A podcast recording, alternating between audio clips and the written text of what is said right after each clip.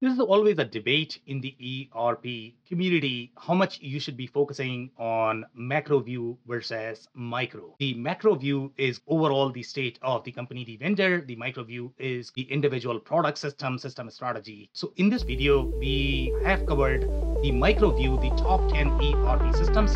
These are the individual product. Growing a business requires a holistic approach that extends beyond sales and marketing. This approach needs alignment among people, processes, and technologies. So, if you're a business owner, operations, or finance leader looking to learn growth strategies from your peers and competitors, you're tuned into the right podcast. Welcome to the WBS Podcast, where scalable growth using business systems is our number one priority. Now, here is your host, Sam Gupta. Hello, everyone. My name is Sam Gupta. I am principal at ElevatIQ. Elevate IQ is the independent ERP and digital transformation consulting firm. We help our clients with digital transformation strategy, enterprise technology selection, change management, as well as implementation. On that note, let's go back to today's topic, which is going to be your top 10 ERP systems in 2024. Just to be clear, this list is of the individual systems and not of the companies or the vendors. Sometimes, if there is going to be a massive vendor and if they are going to have very fragmented portfolio, they might not rank on this list because we are looking at the product. So this list is going to behave very differently from your macro view. Now, we had published this list in 2023 as well. There are some massive changes overall in terms of the product. So, a couple of notable changes are number one, Sage X3 and Sage Intacct are out in this year's list. Now, there is nothing fundamentally wrong about these products as such. They are still very good products to consider if they are going to be fit for your market segment as well as size. It's just that they have not seen as much development, as much momentum compared to other products on this list. And that's why they don't rank as well for this year's list. Now, the systems that are in our Microsoft Dynamics Business Central, eh, as well as Odoo, which were not part of our list last year, so the criteria that we look at for this list is going to be the product share. Again, we are not looking at the vendor share. This is the product share, how well the product is doing. And we are looking at that. And based on that, we are deciding whether a product itself has attention in the vendor's portfolio or not. Then we look at the acquisition strategy, whether the acquisition strategy that the vendor has, is it aligned to a specific product or is it aligned from the corporate perspective? In this particular case, the only thing we are looking at is the product also where does the product rank in the vendor's priority? So even if they have acquired let's say an ai technology when is this particular product going to get the attention in their portfolio? Typically vendors go by the priority from their r&d investment perspective. Obviously the flagship products are going to receive far more attention than the other products that may not have as much market share or broader application. So we look at all of those factors. We look at product roadmap this is very specific roadmap related to this particular product community ecosystem win rate of this particular product technology strategy as well as investors. So these are some of the factors that we look at in coming up with this list. So now let's look at the list.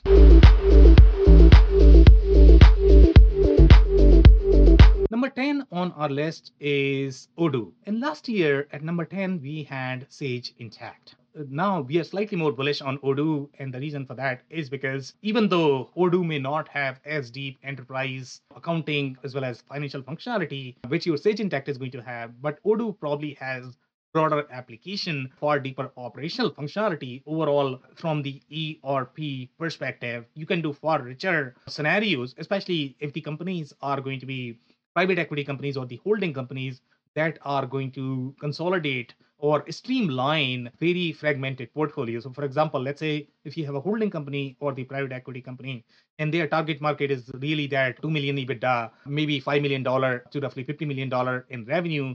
In those segments, Odoo could be a great fit in streamlining your entire portfolio on one solution, and it might be a fit for many different market verticals. Also, some of the systems that we have on the list might not be applicable in every geography a lot of these products are dominant in North America, UK, Australia, but that does not mean that other countries are going to have access to these products. So Odoo has broader application across the geographies, uh, across the business model transactions. That's why we are slightly more bullish on Odoo this year. The other things that are uh, worth noting, at least for this year, related to Odoo is great momentum overall. They are not showing any signs of slowing down. Their community is growing. So that's number 10.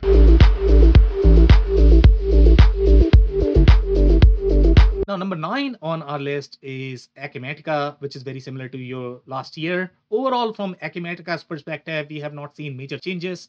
They have done some modifications overall from the usability perspective, which is a great sign, but their market penetration is very similar. Yes, they are winning in the similar uh, target segment. Their positioning is in that distribution, construction, some of the light manufacturing verticals. Yes, they have enriched their functionality for these verticals. They are still a very good fit product overall in verticals where you are going to have many different business models distribution construction manufacturing. Sometimes the specialized products might struggle for these diversified companies this is also going to be a challenge for private equity. For example let's say if you are trying to streamline your portfolio you have a little bit of distribution exposure construction exposure. Sometimes the best of breed products such as your infor epicor might struggle in those spaces in having those on one platform across your portfolio companies. So acumatica is still a great fit especially for north america uk centric companies. They don't have as global exposure as your netsuite odoo but they are still operationally far richer compared to your Odoo. Their data model is far richer. So they are still a very good solution for these companies, and that's why they rank at number nine on our list.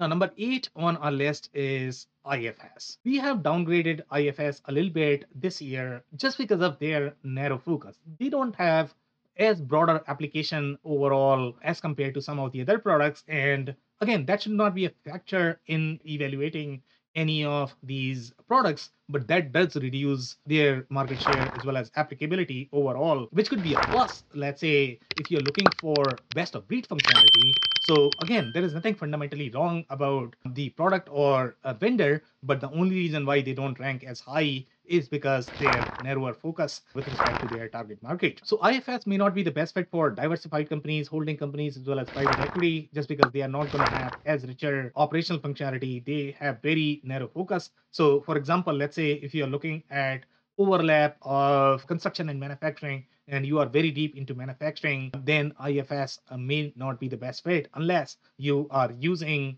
them as just the financial layer, GL layer, then it's a different case. Then you can still manage with them. But for the most part, it's not going to have as broad application as some of the other ERP systems on this list. But they are still a very strong system, uh, and that's why they rank at number eight on our list.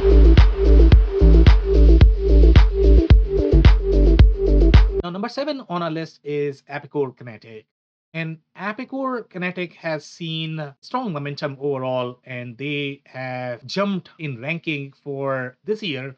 The primary reason is uh, the technology innovation. I think their technology strategy is very streamlined. The way, the speed at which they are able to innovate their product portfolio is very impressive. They were late uh, in the game just because of the private equity misalignment. They had exchanged a lot of hands in the past, but now the newer private equity company is definitely focused in the long term innovation and long term experience, and they are making all the right changes to win the larger logos. So we are very bullish on Epicor at this point of time. So with respect to Epicor Kinetic, some of the acquisition that they have made, whether you talk about the uh, last mile field service, FP&A, all of these are going to fill the gaps uh, and they are going to be comparable uh, to many other vendors in the market, such as your Infor CSI or Infor LN to some extent. Obviously, Infor LN is slightly bigger product compared to Epicor Kinetic, but even Epicor Kinetic has very strong functionality for large companies. They might not be as robust, at least as of today, from the field service perspective, until they have some installations after the integration that they are going to do. And we are going to see how the experience is going to be. As of today, the Kinetic experience might also have some challenges just because it has not been installed as many times or it has not been proven as many times, but they are heading in the right direction. And that's why it ranks at number seven on our list.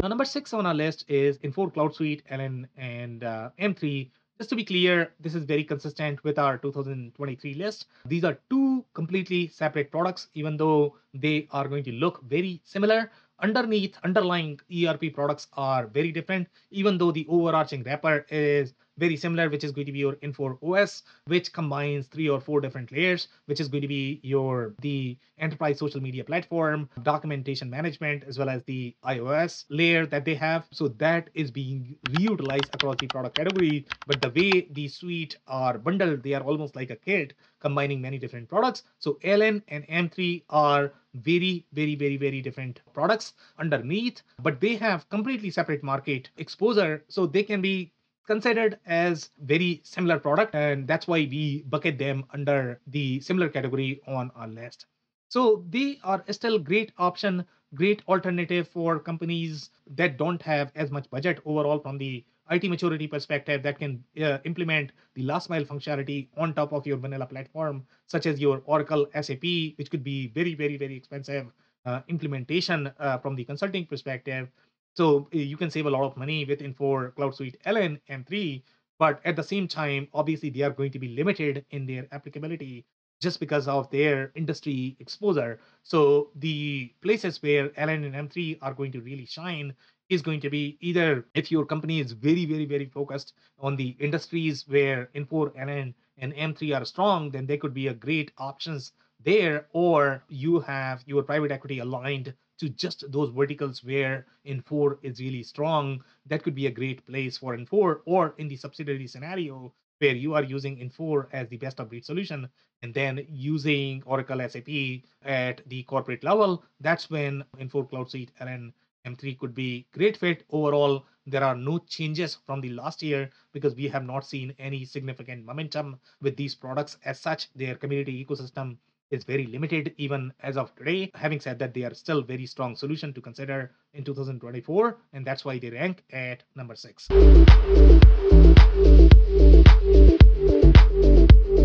Number five on our list is Microsoft Dynamics 365 Business Central.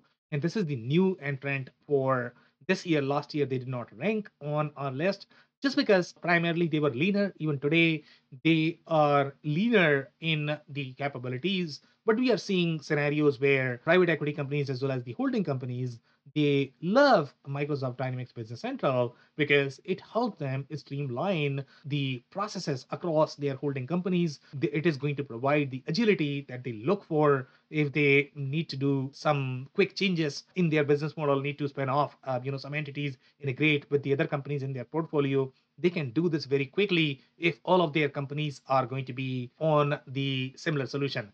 Now, that also poses a little bit of challenge overall because you are not going to have as proven operational capabilities that you are going to find with some of the other solutions but that could be manageable as long as you are betting these solutions as long as you are hiring somebody who really knows what they are doing in vetting the add-ons uh, you know that are going to sit uh, on top of microsoft dynamics 365 business central. So that's where the consulting as well as the advisory becomes slightly more important for these products. But overall this is great product to consider and that's why they rank at number five on our list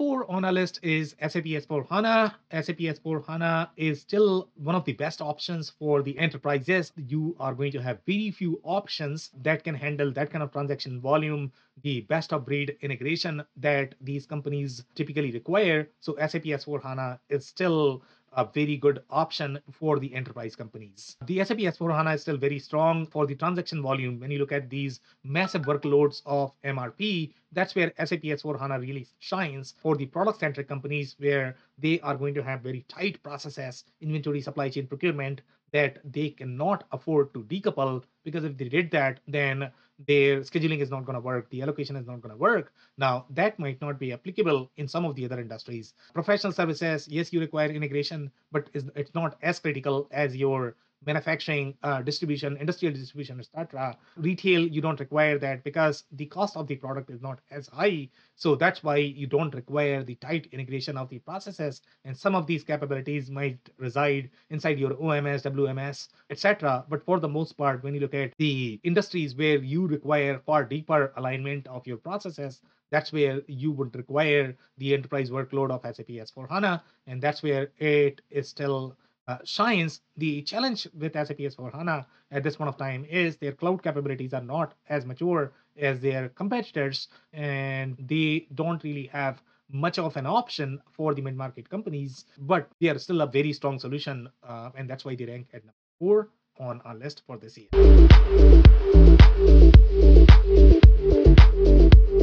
Number three on our list is Oracle ERP Cloud. Oracle ERP Cloud is ideal for enterprises seeking to consolidate their global diversified entities on one solution, especially in the service centric verticals. And service centric verticals are not going to require as tight uh, inventory processes, as tight MRP processes. Yes, they need the project costing as well. Obviously, that's why it's it's very, very, very important to understand which micro vertical you are part of and how uh, much do you need that enterprise scheduling, that MRP, inventory, supply chain, how much do you care for that? And that typically dictates whether you want to host any processes inside ERP or not. For the most part, Oracle is going to be strong in the enterprises, very similar target market, but slightly different micro verticals. And that is going to be your banking, finance. They have far richer capabilities for these uh, verticals, and then construction, oil and gas, etc. That's where Oracle is going to be really, really strong. As such, there are no changes in the ranking for Oracle ERP Cloud. We are super bullish, and that's why they rank number three on our list.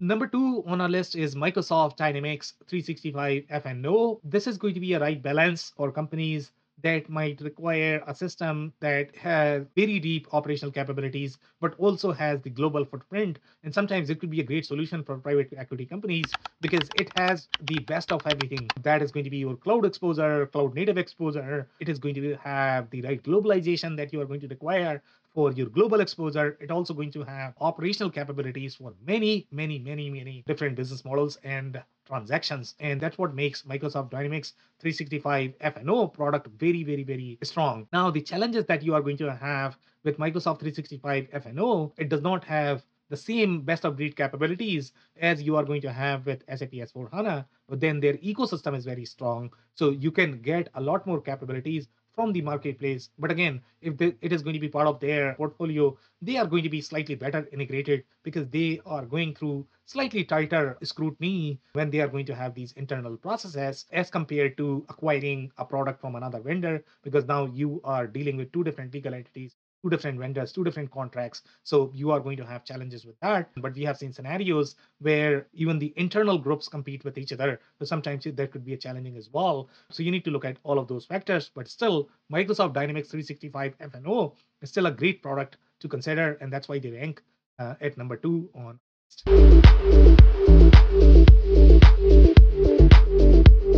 Now, number one on our list is NetSuite. And NetSuite is still number one. And the only reason why NetSuite is number one is because it has far broader application. And we have seen holding companies, private equity companies, specifically requesting NetSuite. And the reason for that is because they can streamline their portfolio. They don't have to deal with 50 different skill set or 50 different ERP systems. So from their perspective, it makes their life much easier. And that's why they invest in NetSuite, even though operationally the product might not be as strong as some of the other products on this list. But when you are dealing with 50 different companies in your portfolio, NetSuite could be a great option. The other strength that NetSuite has overall from the broader application perspective is the globalization. In some of the patches where some of these products might not even be relevant, NetSuite is localized in over 100 countries. So obviously that makes it a very, very global option, especially when you are dealing with very fragmented entities. Let's say you have a couple of million dollar revenue in let's say 20 30 different countries for that netsuite could be a great option. And netsuite has been proven with a lot of upper mid market segment as well, even though they might be used as just the financial reporting layer, just from the corporate reconciliation or corporate reporting perspective, but it has been used so that's a great validation that you know NetSuite is probably in the similar market as some of the other larger solution. So just because of the broader application of NetSuite, they rank much higher uh, on this list, and that's why they are number one for this year. So that's it for this video. If you enjoyed this video, we are going to include the detailed article that is going to have far deeper intel on these ERP systems. So you might want to check that. We are going to link in the description. Also, if you have not subscribed to our YouTube channel, you might want to do that. Also, if you have not checked our digital transformation report for 2024, we are going to include the link in the description. Also, if you prefer this podcast in the audio form, we publish this on Google, Spotify, as well as Apple. So head there and subscribe if you like. On that note, thank you so much for tuning in. I'll see you. Thank you for listening to another episode of the WBS Podcast. Be sure to subscribe on your favorite podcasting platform so you never miss an episode. For more information on growth strategies for SMBs using ERP and digital transformation, check out our community at WBS.rocks. We'll see you next time.